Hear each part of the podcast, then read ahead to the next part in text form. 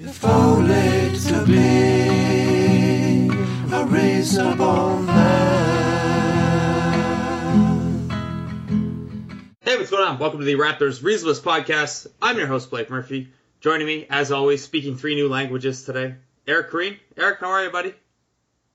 I am fairly well. How are you, Blake? Uh, and, and en français, Eric? Uh, no. No, you've been talking French all day, talking Spanish, speaking Lingala. I have not been. I have been speaking French a bit, but it is incredibly limited. We don't really want to subject uh, subject our listeners to that. I can barely speak English coherently on uh, most days, so I'm going to stick to that one. Uh, maybe I'll maybe I'll come back. That's what I'll work on in the summer. I'll, I'll just start taking up Hebrew again, and uh, can do that. when you say again, do you mean like for the first time since you were 13, or? Yeah, although I was never very good at like I couldn't really have conversational uh, like a Hebrew conversation. I could I could read Hebrew and I could maybe understand Hebrew, but I certainly couldn't convert converse in it. If and it I makes you really understand it. if it makes you feel better, I could conjugate verbs in French, but I can't speak Yeah. a word of it or understand it or read it. Yeah, when I went to Paris, uh, it was very disappointing. I, I, I found that I had to do like a lot of pointing to get directions uh, as opposed to being able to speak it and understand what people were telling me. I went Uh, in 2017 and had a phone, so I didn't really need to worry about it. I didn't have to talk to anyone. Yes, that's what you want. That's why you travel to uh, to not talk to ever, anyone. Look, I talked to people to tell them what I wanted to eat and drink. Yeah. Yes, the people who were providing you services in exchange for money. Yeah. Yeah. Uh, I was at the barbershop today after practice, and in the chair next to Oh, mine. okay, Fred. Okay, once every two weeks is not four times a week. There's a big difference. You get your hair cut once every two weeks? Mm, depending on the time of year. Right now I do, Wow. because it's nice out, and I like to keep that 0.5 fade going. Yeah, no, I understand it. Yeah, can't have tennis ball head going on. Come on, not in the playoffs. anyway, conti- continue, continue. Oh, just the guy in the chair next to mine and the barber were speaking French the entire time. While my barber uh, gave me hot raptor steaks, which is always uh, always awesome. Should we dismantle them one by one? Uh, no, That'd be a good new format. no. In the event he listens to this, which there's no way he does, just in case. He's a good guy, good barber. Bad, uh, Yeah. bad DeMar DeRozan takes. Bad takes. Speaking of bad takes, Eric, we're about to What's get yours. what, what's my opinion on it on literally anything? Yeah.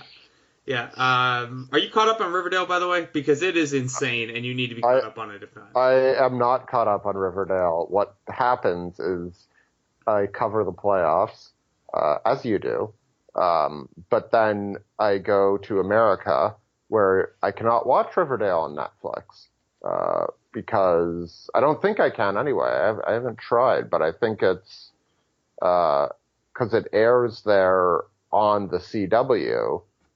I don't think they release it to Netflix weekly.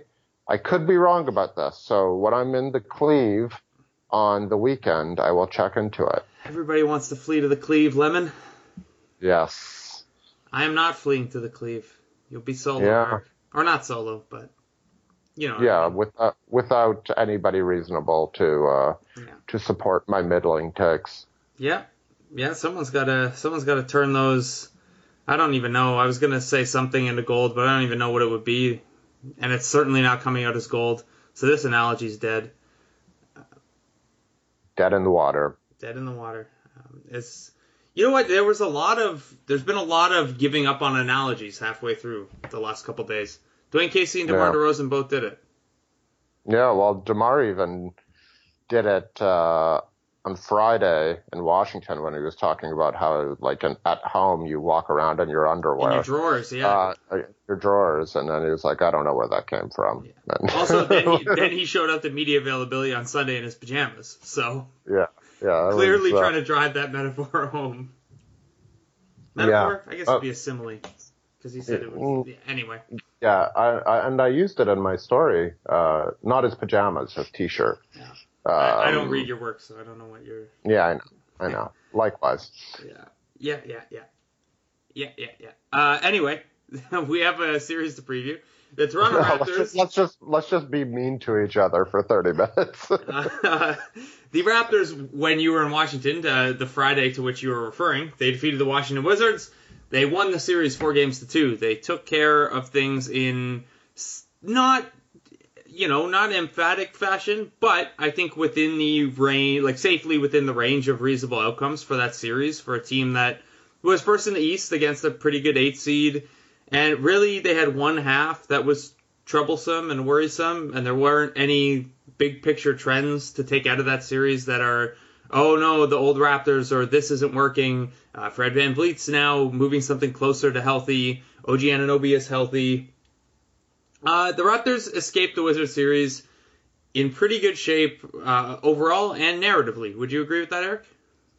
Yeah, I, I mean, there were certainly moments, uh, most notably down the stretch in Game Four, where you could worry about them. Uh, DeMar DeRozan had a uneven series, I would say. There were a few games he was absolutely great, and a few games where uh, he was not, and then a few games where he's sort of along for the ride, and it makes you wonder: should he really have this much of the offense?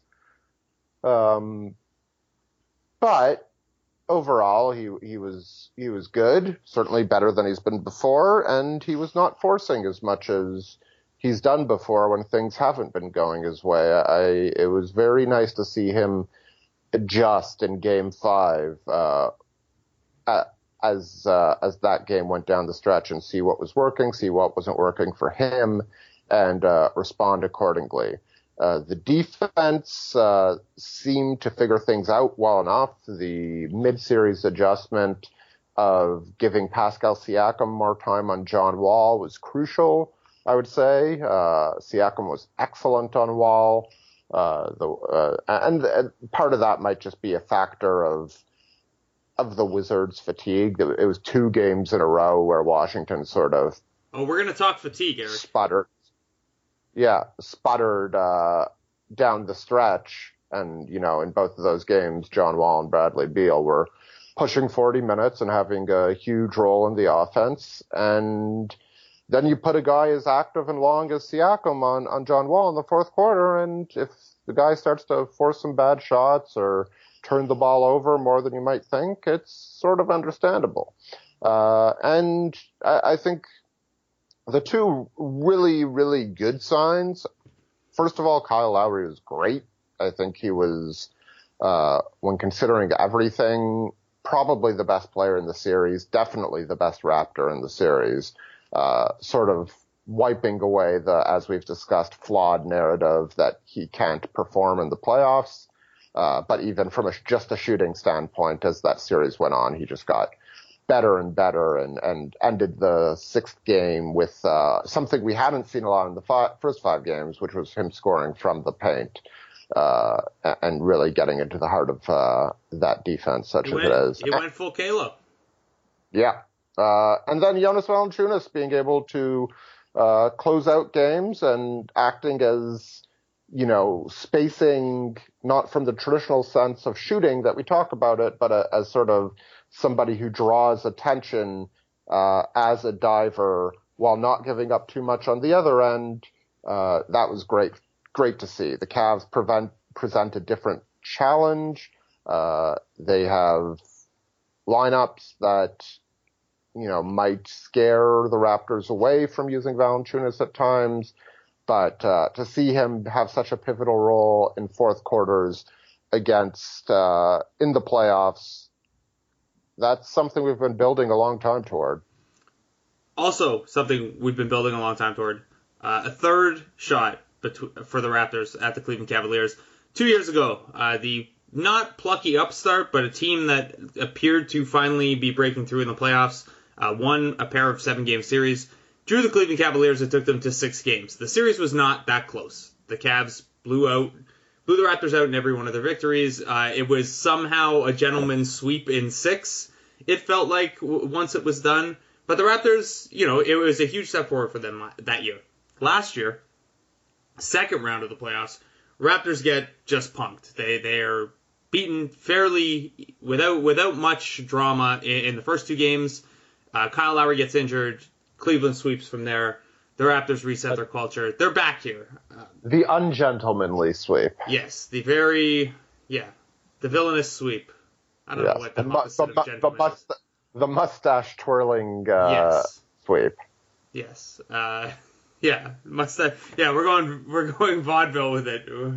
it's the silent movie of LeBron drinking a beer and spinning a basketball while tweaking his mustache. Was last year when, or was it the year before when the Cavs had like the drama of Kevin Love's celebration that looked like he was smoking a joint, but they said it was a mustache twirl?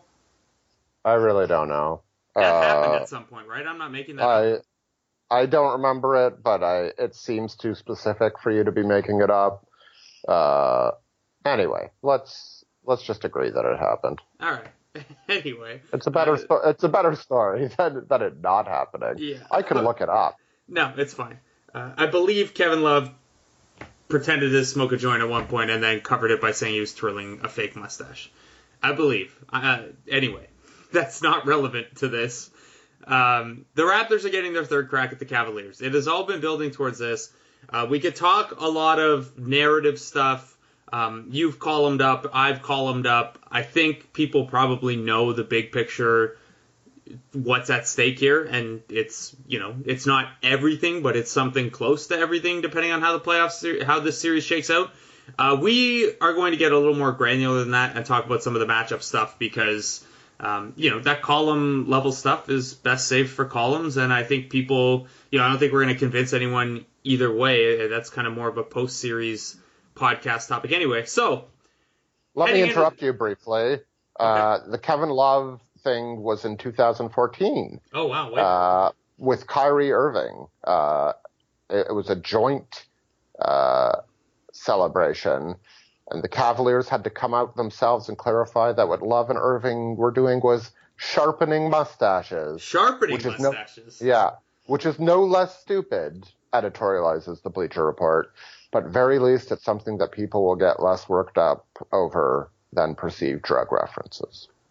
Sure, sure, sure, sure, sure. Okay, th- thanks for that, Eric. Thanks for fact checking. You're, you're welcome. The mustache sharpening. We only want truths, full truths on this podcast. All right. So in preparation for this series, I went through all of the Cleveland data and lineups and matchups and rewatched the old games and it's not useless, but the Cavaliers the Cavaliers played 22 different players. They used 29 different starting lineups. They used four different starting lineups in the first round of the playoffs. Not only that, in the first round of the playoffs, there where is this here? Where's my note sheet? There we go.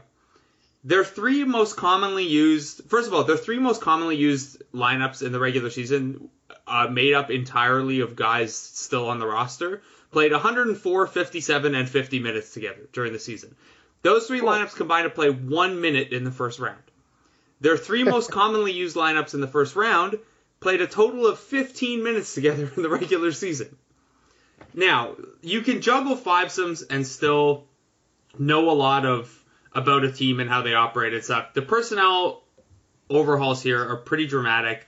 Um, the toughest thing to figure is which way the Cavaliers are going to start. We have an idea of who their 10 guys in the rotation are going to be. Um, I, I, would guess that you'll see 11 at some point because you can't keep a good man like Jose Calderon down. Uh, and you just know that he's going to swing a game for Cleveland, and my heart's going to shatter. But you know, you know roughly the 11 guys the Cavs are going to use. Uh, do you have a sense of which starting five they might roll with to start this series, Eric? Absolutely not. Uh, you know, the traditional thing, uh, the orthodox thing to do would be to start the game that the the lineup that just won you a game seven, but that lineup had a great first quarter and then a terrible third quarter. So, I mean, that lineup, by uh, the way, um, for those who didn't catch game seven or forget, uh, LeBron James started at point guard. in that game. Kevin Love shifted over to the four. Tristan Thompson drew in as the starting center.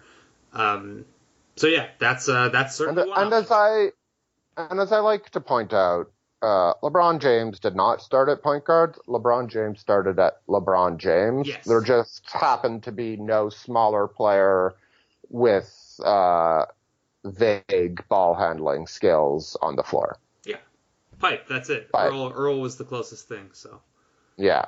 although Uh, actually Kevin Love might have been second on the point guard depth chart in that lineup. anyhow, Yeah. Like I don't know. If I had to guess, I guess I would uh, pick that lineup. But I think you know we talked about this earlier today. I think eventually they're going, uh, you know, in game one, and eventually to start, they're going to go to a lineup with Kevin Love as the the only real big man on the floor and surround LeBron with as many shooters as they can. Uh, and that's a tough lineup to deal with for the Raptors. It, you know, it almost will be impossible for it to be a good defensive lineup for the Cavs, but they're not a good defensive team. so it's not like they have all of these options, uh, sitting and waiting. And, you know, Tristan Thompson probably, you know, I really like Tristan Thompson. I think he's a really useful player, but he's only going to provide so much resistance against Jonas Valanciunas. Valanciunas, you know, has about three inches and uh, who knows how many pounds on Thompson. And who else? Yes, who else are you looking at? Larry Nance? It's yeah, Larry sort Nance. of Larry Nance started a few games at center. Um, generally Yeah. has played the four off the bench if Tristan's also coming off the bench. Yeah, it's the same sort of story though. So, you know, what does that serve the Cavs against somebody like Valanciunas? If anything, it just makes it easier for the Raptors to play their most effective offensive players. And I think at some point, if not right away, the Cavs are going to get away from that uh, because that's sort of playing into the Raptors' hands. Yeah, That's I how would, I. No, I would agree with that completely. So basically, if you're the Cavs, you're in a spot where, you know, you can like the roster is best balanced if you start Tristan Thompson at center. That way, you're not, you know, you're not overextending your wing depth. You're not, you don't have two kind of centers coming off the bench. You're not overtaxing LeBron James and Kevin Love. But yeah, you, you know, you're probably not going to win. Well, you might win those minutes, but like Tristan is not swinging those minutes for you, and you're probably better off with the James Love front court. Um, and then you know their bench has been a mess uh, a lot of the time, and part of that is probably unfamiliarity. Um, Jeff Green has started a little bit, which I guess that's one thing we could touch on. So if if Tristan were to start, obviously Jonas Valanciunas is not Tristan Thompson. Uh, if the Cavs go small, smaller, and Jeff Green starts at one of the forward positions, uh, the Raptors put Jonas Valanciunas on Jeff Green in the last meeting. Uh, and that worked to to a pretty decent effect. Uh, Jeff Green was they tried to funnel a lot of possessions toward him. He did not make particularly great use of them, um, although the Cavs did did well enough in those minutes. The other option, so say right now what I've penciled in as eventually Cleveland will land here, is George Hill, J.R. Smith, Kyle Korver, LeBron James, and Kevin Love. What that lineup then forces Toronto to do is trust Jonas Valanciunas to guard Kevin Love, which is fine if Kevin Love is operating like a nominal center, um, but he doesn't often does not. There there will be a lot of corner action that Jonas Valanciunas has to make decisions in and, and some flare screens, and, and he'll have to be at his best. The other option is to stick him on J.R. Smith, which in years past would have seemed crazy. He seemed crazy. J.R. has some juice off the bounce. Um, he's a good three point shooter, but also we saw this to, you know, to a greater extent when the Raptors had Bismack Biyombo and he could sit in the corner off of Iman Shumpert and help at the rim. Jonas Valanciunas is not the rim protector that Bismack Biyombo is. Um, and, and then also J.R. Smith is not the the black hole on offense that Iman Shumpert was. The logic is still there though, where Val, you're putting Valanciunas on the guy least likely to create for himself. Uh, what would you do? So, if the if the Cavs come out, Jeff Green is not starting, Kevin Love is starting at center. Um, has Valanciunas shown you enough that you start out with him on Love? Do you do you, are you switching everything one through five in, in those situations and just kind of you know hoping you don't get the the LeBron Valanciunas matchup? What are you doing there? Yeah, I'm certainly not switching everything. Uh, you switch certain certain actions. They already switched too much, so Yeah, um, I I I wouldn't want to get too reliant on that uh, when I think you really need to be careful who you switch LeBron onto or who you switch onto LeBron in in this series. Like there's two guys who basically give you half a chance, and then there's everybody else, and you know everybody else is going to need to chip in because there are only so many fouls and and only you know sometimes you can't avoid switching, but I, I think you you probably want to be be careful with that. Uh, I think uh, I start with Valanciunas on Love in that scenario, see how it goes, uh, see how the Cavs use Love, uh, because if Ibaka is, you know, therefore on Smith, he's also a pretty damn good rim protector, and he can he can serve that purpose. Uh, so I think I start there, and if it looks problematic quickly, you just switch it up. Uh, and I do that before I start thinking about taking, you know, one or both off off the court that makes sense. or out, of- out the start lineup. Oh yeah, Uh, I'm not. It would yeah. look. Things would have to get pretty dicey for me to consider changing the starting lineup, given how well the Raptors scored against the Cavs. Um, and you know the fact that I mean, part of it is the fact that Kevin Love doesn't look like Kevin Love again yet. Um, that kind of colors things, but Valanciunas has earned earned the shot at it, and he's earned more than you know one one game where Love gets some threes. Uh, I think anyway. Yeah, I mean, he had a he had a great playoff series. You know, was one of the most important players on the Raptors in that win, and uh, you know he's earned this. Let's see it. Let's give him a chance. Uh, you know, not that you don't ride with a different uh, front court down the stretch if if it's working for you, or if you think you need some more versatility on the floor, but he doesn't deserve the you know after three minute hook that we've seen uh, in years past against the Warriors or, or whoever it might be. Uh, the starting lineup is very good. It was very good against Washington. It was fine against Cleveland this year. Uh, and uh, yeah, let's see it. Also, you know who's very terrible at defending the pick and roll, and at the same time who is uh, very, very dangerous when he's the screen setter in the pick and roll? The Cleveland Cavaliers and Jonas Valanciunas. The Raptors Yeah. scored at ludicrous rates when Valanciunas was the screen setter against the Wizards, and the Wizards are uh, a better pick and roll defense than the Cavs are. Terry, uh, I just have the the TV on the starters. I didn't see that Terry Rozier had come in on a, with a Drew Bledsoe jersey on one Come game. on, I didn't see that. that is yeah, amazing! yeah. Wow. The NBA is the best league. It is very good. Very good stuff. Okay, uh, other matchup stuff that we should look at. Um, weirdly, I don't think this is a super interesting series in terms of how the Cavs guard um, the Raptor stars. The Cavs are the same kind of trapping team that we've seen from recent years. Uh, they they don't operate dissimilarly in their base defense to what Washington tried to do over the first six or seven quarters of the last series, and we saw how that worked out obviously it's uh, it's big for the Raptors role players then to make plays and the guys to make good reads.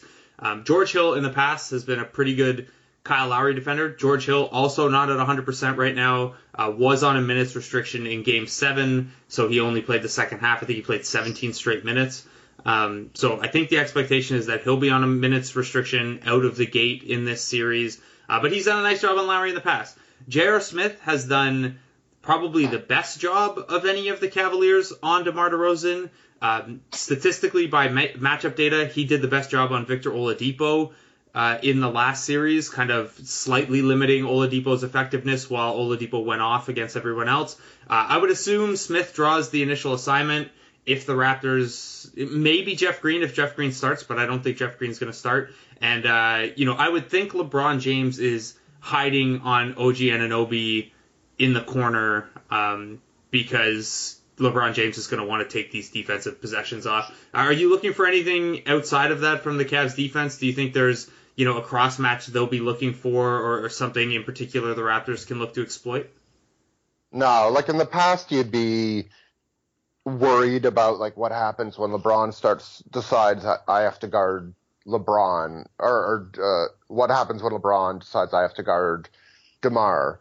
Um, what happens when when the Cavaliers come to that situation? But the thing about the Cavs this year is they can't afford to tax LeBron any more than they're taxing him, and it's almost all coming on the offensive end.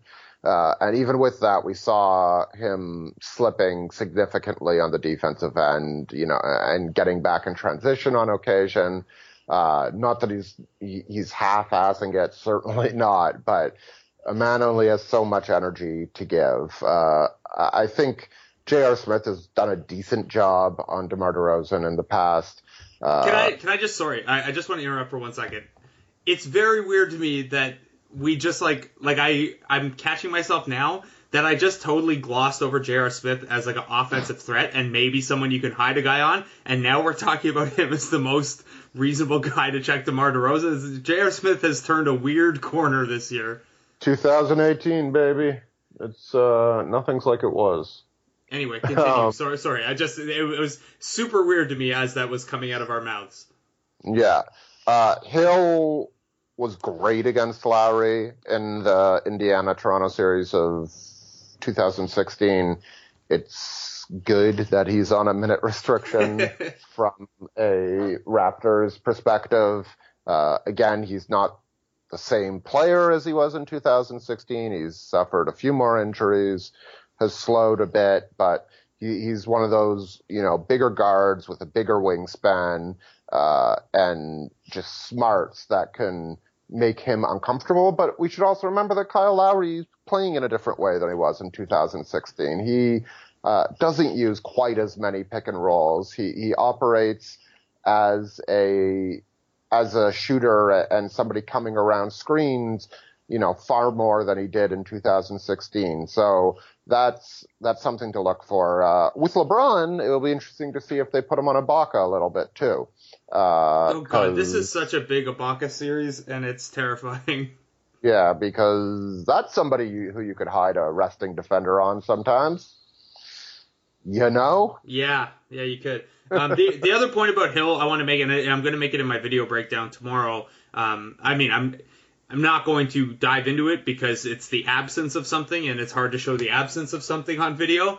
Uh, but one thing the Raptors have done a lot of in the last two meetings with the Cavs in the playoffs is hunt a lot of two-one pick and roll, and what that means is uh, DeMar DeRozan will have the ball.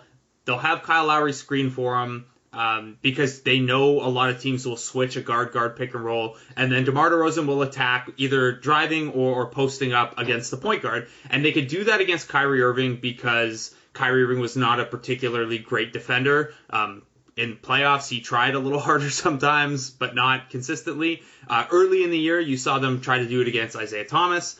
Um, I think. Did Isaiah Thomas? Yeah, he played the one game.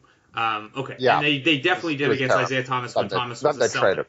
Yeah. Yeah. Um, so this is something the Raptors have got away from it a lot this year because they it's kind of antithetical to how they want to operate the offense. Um, they don't want to clear out and let DeMar DeRozan attack a guy one on one off of a simple, you know, quick switch pick and roll all that often. Um, you can't do that with George Hill anyway. George Hill's probably too good of a defender um, for those situations. However, if our old friend Jose Calderon hits the court, uh, that is something that I would dust off from the playbook, probably. Jose, no, Jose knows all of Demar's moves, though. So. sure. Look, also on offense, this is a part of my video breakdown too. Uh, if Jose Calderon gets cooking from mid range again, I think the best defense is to either hug him or engage him in a really nice conversation.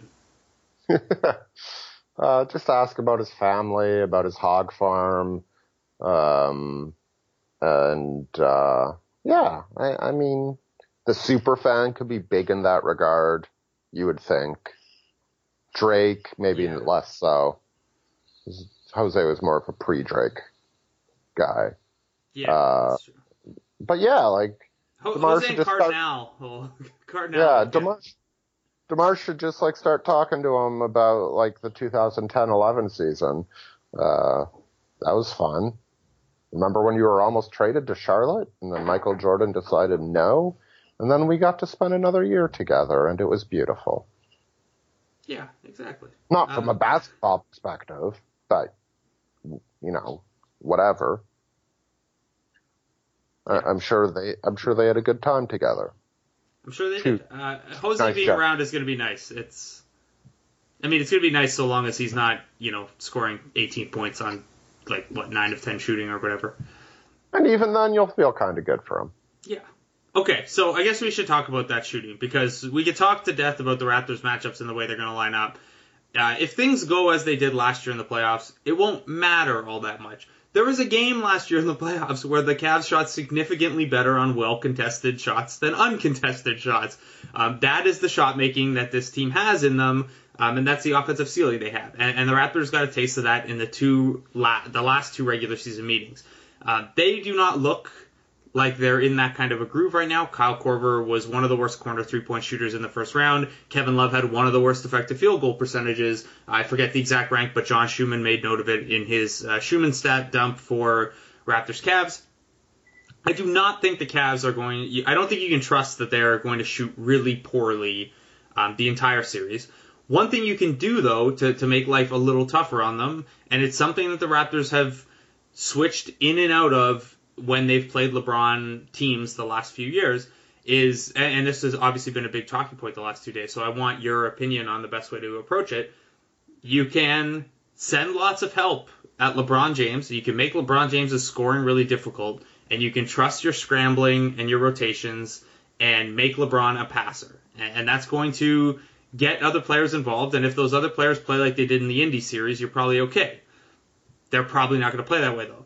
The other option then is to guard LeBron James, the best player in the world, who just put up like four 40 point games and nearly average a triple double over a playoff series, one on one as much as you can. And that lets you stay at home on shooters so that James doesn't have help. And, you know, the Raptors know very, very well when your role players are limited like that, it's tough to stay in a rhythm, and it's maybe harder to make those shots when they do come. Um, maybe because the Cavs are a veteran team, they're, they're the oldest team in the playoffs compared to the second youngest for the Raptors. Maybe that's less of a concern because these guys have been there before. Um, but in general, if you stay at home on those guys and you make LeBron do more of the work himself when he's already starting to at least claim that he's fatigued, uh, you know that to me seems like the the better approach is if LeBron's going to beat you with four Herculean efforts over seven games, he's going to beat you. But in the words of Dwane Casey today, you can't have three teammates have career nights against you. Are you where do you fall on this? Because it's a kind of a you know it's this eternal basketball Sophie's choice here when it comes to LeBron James. Can I tell you my thoughts on LeBron claiming he's tired? He's uh yeah yeah tell me Yeah. Uh, so I don't doubt that like he's tired. I'm sure he is. Uh, it seems very difficult what he's doing, but he's making it so publicly known because in his last year as a Cleveland Cavalier, assuming that that's what it is, and I do think that's what it will end up being, he wants the record to show that he gave every last bit of himself to the cause. yes absolutely Uh, that's the case. It's it's it is important that that is known on the record and has been stated. Uh, so, is he tired? Yes. Is he overemphasizing it? I think so. I think probably. Uh, but you know, he also had to leave the game with cramps yesterday, and that's you know does not bode well. And they're about to play seven times in 13 nights, and uh, it's a lot of basketball for somebody who claims he's tired. it is a lot of uh, basketball. Yeah, it's going to be fun. Um, might go crazy by the end of the series, but You might yeah, yeah, you might too. Nah, I'm fine. Yeah. My mom texted Really? me today, like, uh, yeah, I'm fine. I love this, man. I would much rather, I do much worse when there is less work to focus on and I'm more aimless. At least now, I No, can you got to like, think about yourself then. That's yeah, exactly. that's- Right now, I just like, I wake up and I work until I go to sleep and then that's it. I, like, I feel purposeful and there's, I don't have to choose what to fill my time with or fill my brain with. I just kind of go on autopilot. It's nice. the, one of the happiest moments of my recent uh, of my recent life of the the recent past was when the Raptors won and the Pacers managed to win in Game Six, giving me a day off. Uh, it was just like so unlike the Raptors and basketball in general to conspire in my favor. Favor, like I was. I was riding high for a solid 16 hours there on that. Yeah, it was Um, nice. Even I took an afternoon off. Yeah, I even you. Yeah, well, I, like. Look, man, I had to I had to start series prep at some point, and I understand. obviously I obviously had to watch the Celtics Bucks and Warriors Pelicans. Even Landry. Even Um, no, it was that year where uh, the Raptors were talking about everybody contributing, Oh, and right. Kyle was going down the list, and he said even Landry contributed tonight, referring to Landry Field. Uh, Fields. oh, he- he's doing okay. Yeah, he was at uh, the 905 championship game when they lost to Austin. He's a scout for the Spurs, right? He is, Or does he work yeah. for the He works for the Spurs. the 905 team or the the G League team? I think he's a scout. I'm pretty sure he's a scout. But he was also at the G League showcase. Um, he's looking good. Kept Yeah. himself in good shape. Was always moderately handsome. Good for him. Yeah. Anyway, back to your question, which you posed five minutes ago. Uh, I think Listen, smartass. No, it was my fault. I, I I took it on that tangent. I'm claiming responsibility. Uh, I'll put my hand up like Kyle Lowry when he acknowledges he has a foul. You know, if there were a ref here, I'd tap him on the butt. Say, good job. Keep doing it. Um, I think they have to they have to handle things one on one as much as they can. Uh, I might differ in the post. I, I think that's an area where you can get creative with your schemes to help, uh, where you, you can, if you force the right pass, which is very hard to do. By right, I mean like one that will require them to make another pass and another pass.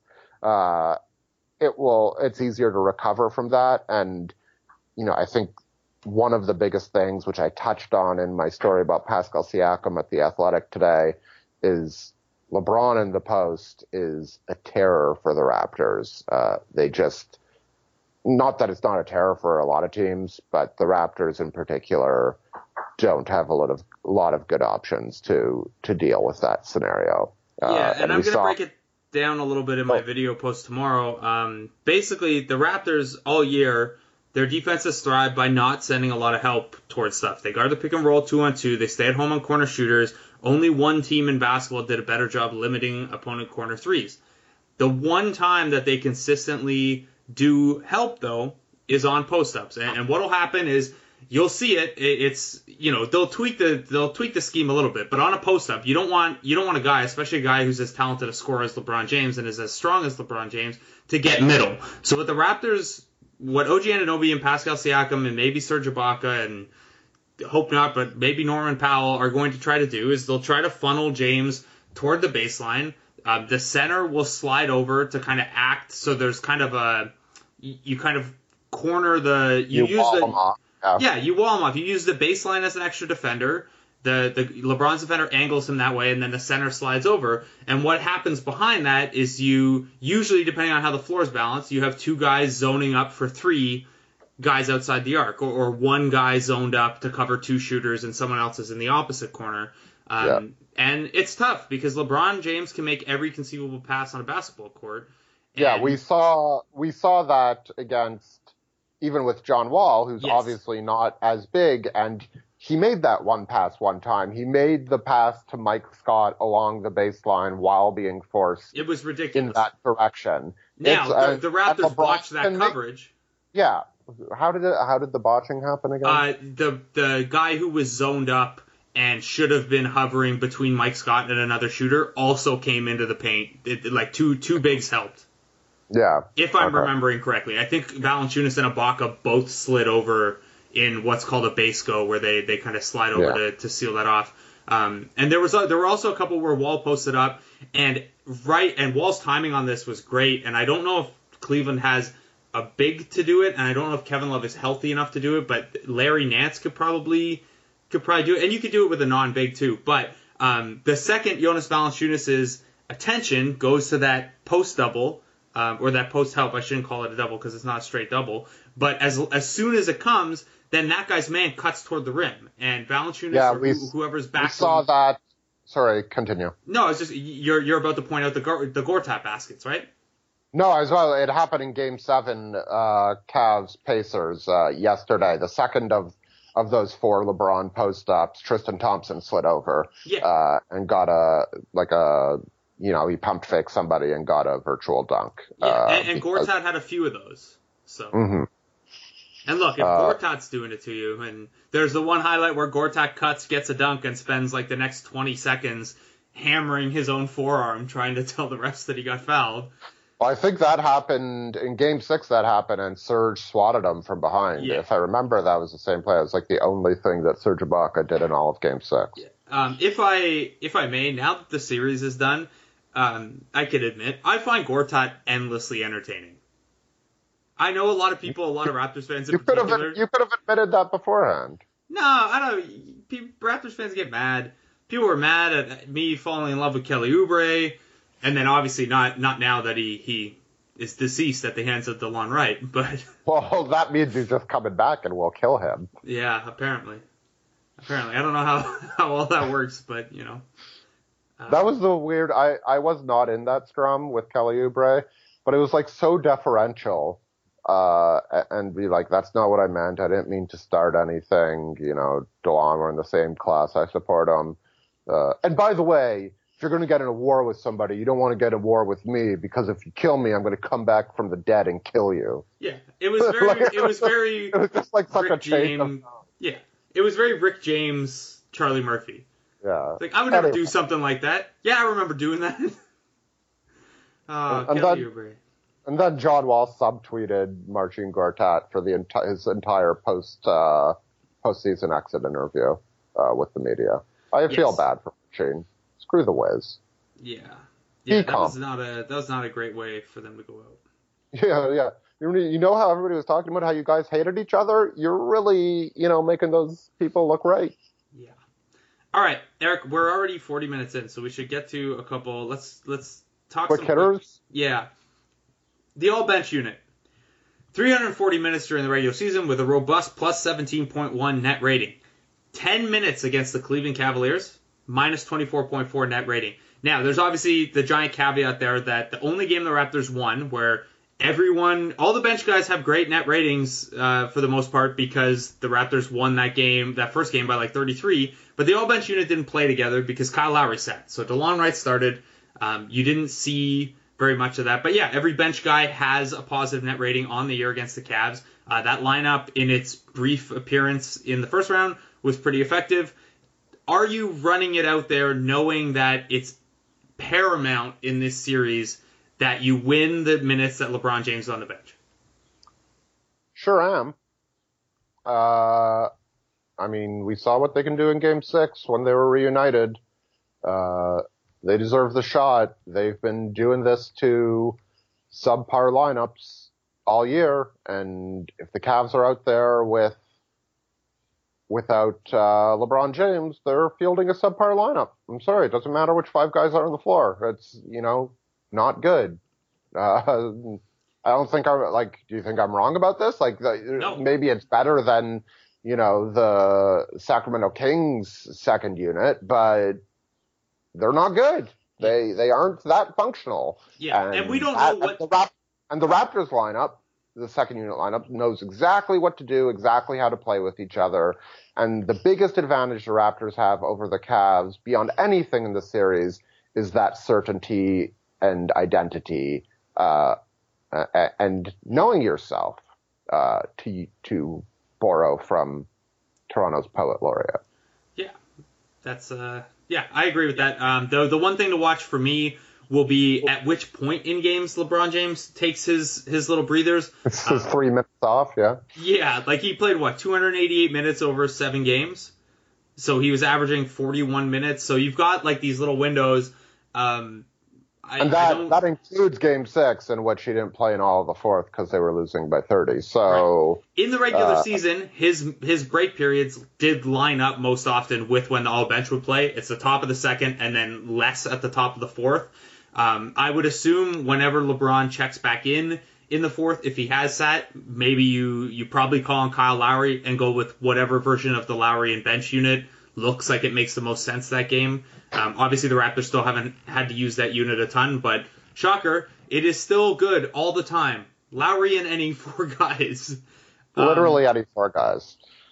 Uh, I guess I guess we should I should ask about Lowry and DeRozan's minutes in general. They averaged 36 each and change in the first round. Uh, do those numbers come up in this series? Because again, you really can't squander the minutes LeBron James is on the bench, and you probably can't risk any minutes with LeBron James on the floor and neither of your own stars out there. Well, I think you're going to see some of those, uh, but that's beside the point.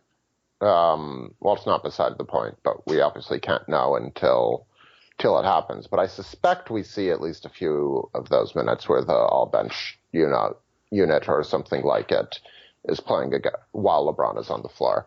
Short uh, leash, though, and, I would guess that. Yeah, yes, absolutely a short leash, but I, I think it's proven the way that unit plays and that unit excelling and being given an opportunity beyond like an opportunity for show, I think is sort of essential to to how this team views itself.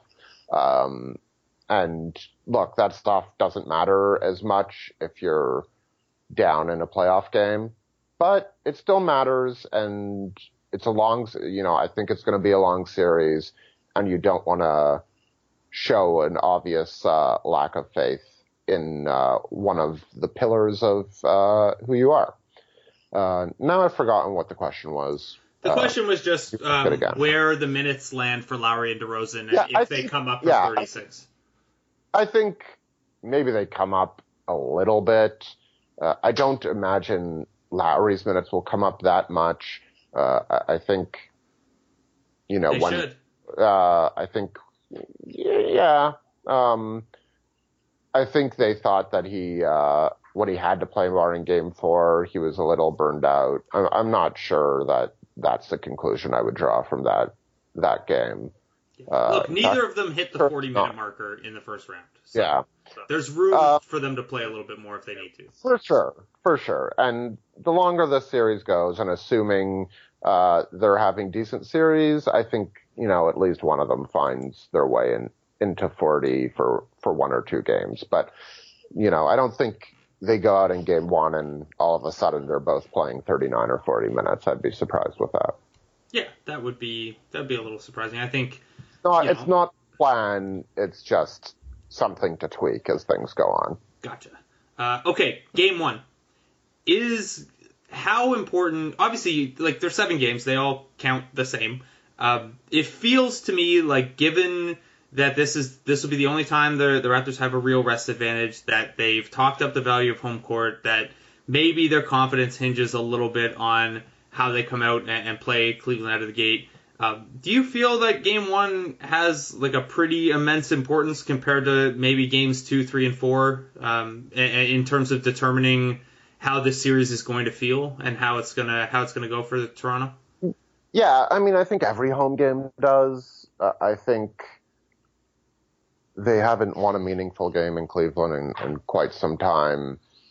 And to not go up to nothing, there'd be a lot of, not necessarily from inside, but it, it would be natural to have some doubts if you're going back 1 1 or, you know, heaven forbid 0 2. But yeah, game one for sure, given the rest advantage they have, takes on a huge importance.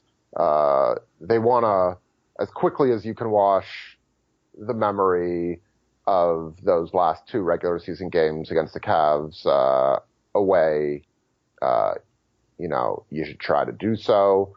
By the and, way, watching those games back, um, I, they're actually, I think, more encouraging than discouraging, despite yeah. the losses. Like the uh, fact that. Cleveland's. Sorry, go, go ahead the first game, I was pretty much encouraged. I thought Cleveland made a lot of really hard shots, and LeBron played one of his greatest games ever. Uh, yeah. Second game I was at, and games I'm at, like you get more, you get more feel and atmosphere and sense of of flow, but you it's harder to break down if that makes sense uh, from an X's and O's standpoint. So I just thought they were they looked a bit they felt a bit defeated all night. But LeBron, Kyle Lowry also had one of the three or four no-show games he'll have all year after. Uh, I'm not saying they're related, but maybe they're related after his trip to uh, San Antonio for Yeah. Villanova. And the other Uh, game, the one that you mentioned that was a little better, was like their ninth game in 16 days or something. It, it was at the end of that ridiculous stretch um, of schedule. And yeah, in both cases, obviously, I think the thing that concerns me most about the series, other than just the general specter of LeBron, is that this Cavs team, for all their flaws, has still been pretty deadly when games are on the line late. They went 30 and 15 in games that went to a clutch situation. They had the number two clutch net rating in basketball behind, I think, only the Warriors. Um, and even their defense sniffs like respectability in the fourth quarter. They were the number 11 fourth quarter defense in the league. Um, the Raptors were the number one fourth quarter defense in the league, uh, and their clutch stats are kind of skewed by the fact that they pulled themselves out of clutch situations Yeah. a lot of the time. But the fact that you know those two games kind of showed you can play a decent game and put yourself in a position to win, but if it's tied with four minutes left, you know, Le- it's very difficult to beat LeBron as the game narrows further and further and the sample gets smaller, which is it's almost counterintuitive because you know, you would think LeBron would win over the larger sample because he's so good, but because he's so often pulling the team above their true talent level, um, the shorter the game gets effectively, the, the deadlier LeBron seems to be, at least with this group around him. So, um, well, you know why you know why that is. because of the refs. Yes. Yeah. Yeah, I can't wait for the Scott Foster, Tony Brothers, Kane Fitzgerald trio in game one. is that the actual trio, or you We just- won't know until 9 a.m. Yeah. tomorrow. Yeah, okay. I didn't think we knew the day before, but if But- for some reason you know. But, but all Uh, three of those names Mark and Mark Davis Davis. Yeah. All three of those names and Mark Davis on the second round list for, for potential officials. So get uh, ready. Five on eight, baby. yeah, Yeah. it's okay. They're they've been groomed for this. Yeah. Um, I Uh, did but think yeah, it was. like obviously getting into a you know a few possession like you know into a late game situation where it's very close and each possession means more and more and more with one of the greatest players of all time who can create something in any scenario is terrifying Yeah. because You saw it the Raptors, don't have, the Raptors don't have that and almost no team has that. Indiana won that seven game series by more than a losing team has ever won a seven game series. They they outscored Cleveland by 40. I, I mean, yeah, they won. They also won a game by 35, but they were the better team. Yeah, Uh, my for the better point. team. My point is that you almost have to win those games by decent margins because it's just too dangerous when it gets like like you have to be up seven or eight to to be like there, I don't think there's going to be a time where the where anyone's comfortable heading Yeah. into say the last six minutes if the Raptors aren't up double digits or the last four minutes if Yeah. they're not up seven or eight. Um, you need that cushion, and that's not to say the Raptors can't close out because again, their fourth quarter defense is very good. Um, their process on the offensive side has mostly trended in the right direction over the course of the season. But yeah, this is that those scenarios in particular where LeBron's LeBronness uh, play up. So Yeah, the Pacers won Game Three and, and made a comeback in, in what was a close game. Uh, as for the other games, like uh, Indy blew them out twice, and Cleveland won pretty close games four times, and there's your series. Uh, so it's a, it's a scary thing, LeBron. He presents some issues. yeah, he does. All right, Eric. Uh, we are pushing an hour, which is crazy for this podcast. Um, Yeah, let's go home. yeah. Let's I go. mean, home. we're, we're both we're both home, but yeah, yeah. let's you go play with Walter and uh, all right. I know you just wrote about this, but Pascal Siakam is your non X factor for this series, right? Yeah, I think he's too. I mean, I don't even know what X Factor means anymore. Uh, like, I assume people just mean non-star who could have an impact on the series.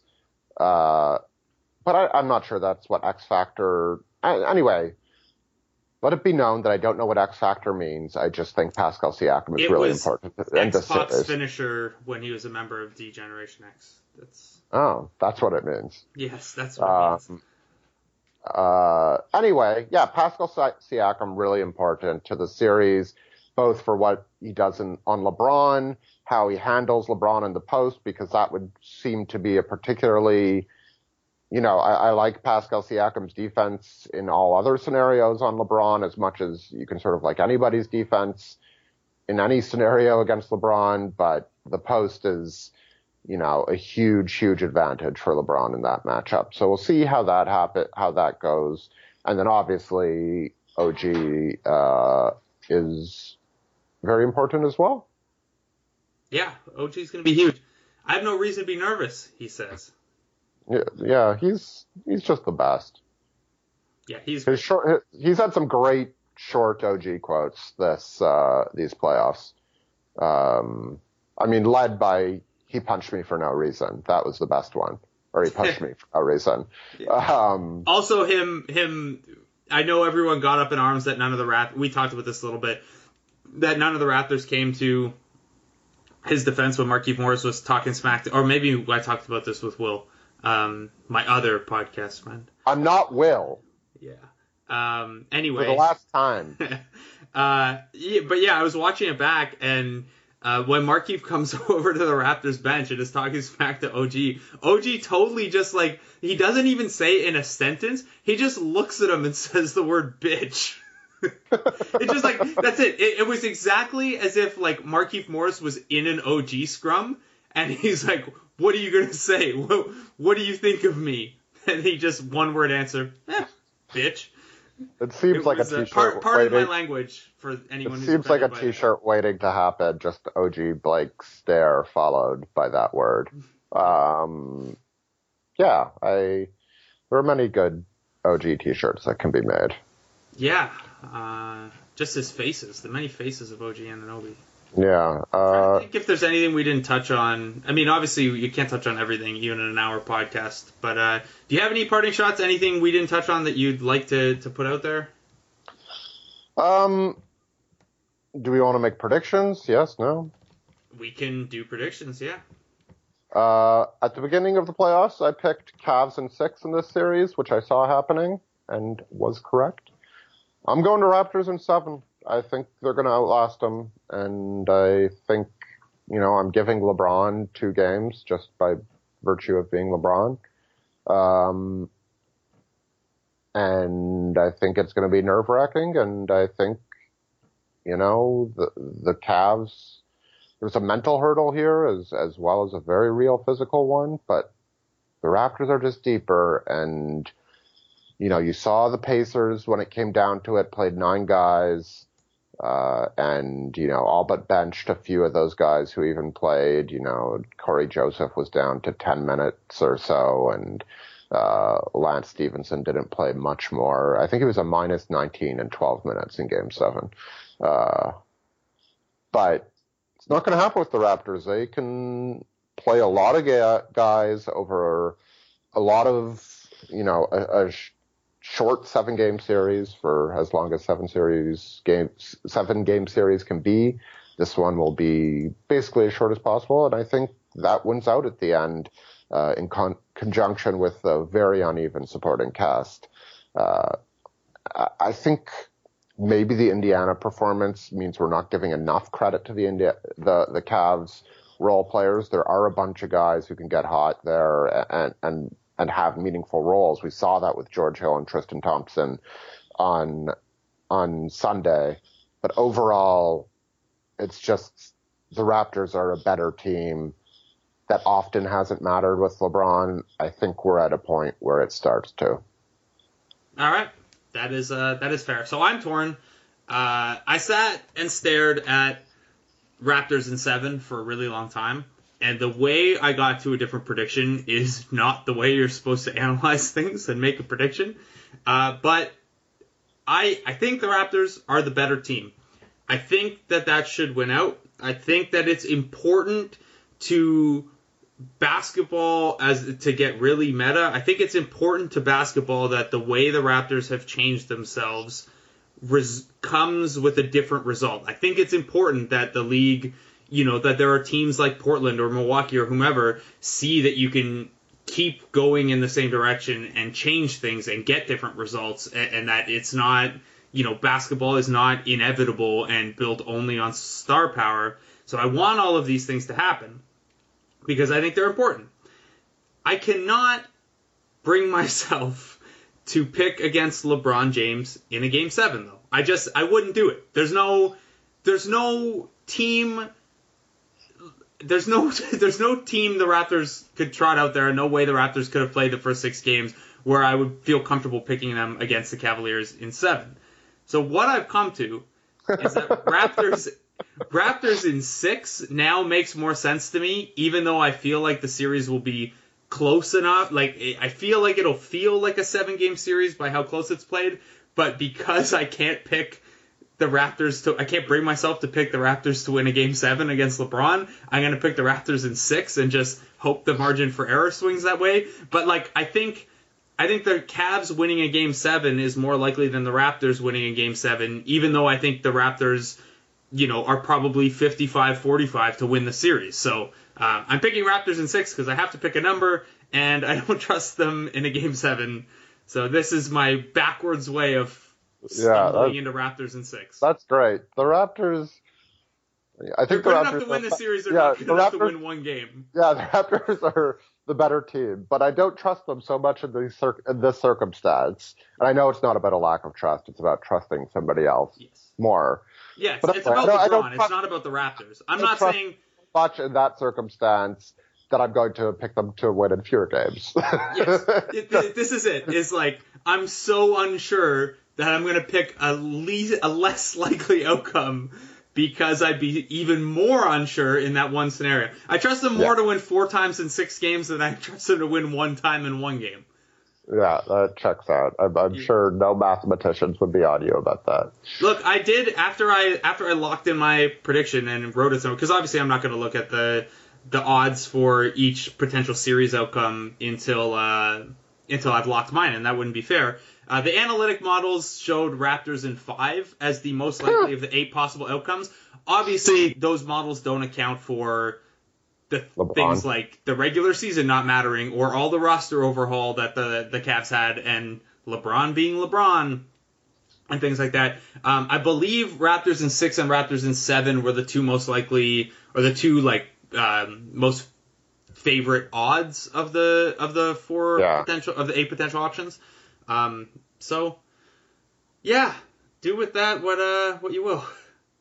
There's some Cavs and six money to be made. That's all I'm saying. That's. I think I, I'm not. I'm not inclined to gamble at all uh, on sports. Not on this damn series. Um, I, I just I've never really gambled on sports. Uh, but if I were looking at the odds and you're telling me Cavs and six is the like no higher than the fourth most likely bet, I would uh, I would bet on that. Yeah, I I think yeah. Anyway, I'm not getting any more fine with this answer.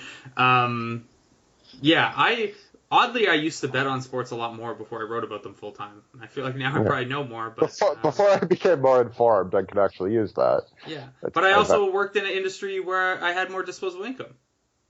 Ah, yes, I remember disposable income. Yeah, it's been been a minute. Okay, there VIP, whatever that was. Yes, I'm very, I'm very very important. yes, the beat writer minutia. Yeah. The VIP beat writer minutia. All right, man. Uh, we should end this. I got some video to cut. Um, you obviously have Monday Night Raw to watch. And Yeah, exactly. Oh, I forgot to ask you about uh, about the show in Saudi Arabia, the Greatest Royal Rumble. I was I was briefly thinking about searching for Washington bars that were showing it. Uh, and You made the right call ignoring I, that it I wasn't briefly thinking about it. I did like look, but it was also a rainy day, and I couldn't find one that was uh, had any that I could see was close to me. And I also wanted to have a nap, and I also thought this would be bad, and there's a good chance that show is going to suck. So I did not go to a Washington bar specifically to watch a WWE pay per view that was airing at noon Eastern. Yeah, it was not the greatest Royal Rumble in my humble opinion. Yeah, Which uh, everyone knows. If you say "in my humble opinion," you it's not your humble opinion. It's yes, yeah. Oh, Tampa Bay Lightning have scored. there. You go. Cool. Yeah, I can't, I, heard can't imagine there's a lot of crossover here on people that are listening to this podcast and care about the Tampa Bay Lightning having scored at the time we're recording it. Yeah. Anyway, I heard it was bad. You don't need to get into it if you Yeah, don't I. I had it on in the background while I was doing work. Obviously, Game Six was that night, so I was busy doing other stuff. But I think I caught the ladder match and the the cruiserweight match, and then like the last five guys in the Rumble, and it was exactly what you'd expect. Yeah. Um, Oh yeah, the other thing uh, I'm looking we have to get up bef- because of is uh, Celtics Bucks or Celtics Sixers. Sorry, that I couldn't at- watch an eighth game of Celtics Bucks. Thank thank God it's Yeah. that's not a thing. Yeah. Um, and because Kevin Arnovitz was on my flight going there, and he was talking about how unmoved he was to watch that series, and uh, I can't blame him. Has that game started? Is it at seven or No, eight? it's eight o'clock. Yeah, that's what I thought. Yeah, so there's Uh, the weird thing I- where, by the way, the reason so many people got mad about the Raptors having a six o'clock start time on Tuesday, uh, it's because they want these these Eastern Conference doubleheaders, and then Boston Philly have to get the six o'clock start time uh, on Thursday and Saturday. So consider yourself lucky; you only get one six o'clock start or Saturday, Monday, whatever, however it works out. I consider myself unlucky to have two 8:30 starts. Uh, I don't know how other people work. I guess wanting to get home and eat and be comfortable watching games. I like them to be done as early as possible. Yeah, Anyway. I don't I don't have a strong preference. Didn't work out for me. Yeah, well, sometimes things don't, Eric. Yeah, so I've heard. Yeah. All right, man. We should end this. Uh, I will see you tomorrow. We will talk. I don't know. After game four, probably, Maybe. Who knows? because they go one, three, five, seven, It's going to be hard to find time. and you're and you're gonna be on the road, and I'm not on the road. So Yeah. Uh, yeah, we might be looking it- at Tuesday of next week. Yeah, except that I bet will be bad for me. Maybe maybe Wednesday morning after shoot around or something like that. Okay. Uh, Um, anyway, The other option, if the two, if the first two games are incredibly notable, we could try to record before you leave as well. So anyway, we'll figure, we'll it out. figure it out. we'll talk to the people again at some point. Um, guys, thanks so much for listening.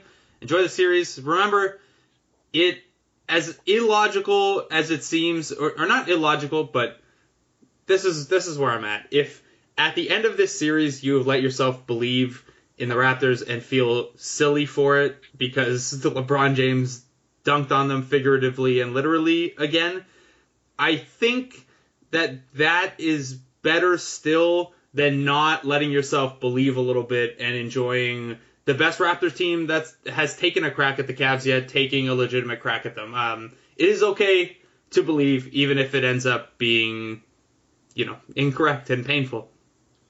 Yeah, or else like why like sports? Yeah, I wouldn't recommend this in your real life. Just don't don't ever take risks or be vulnerable in real life. But when it comes to sports, Yeah, take all the risks you want.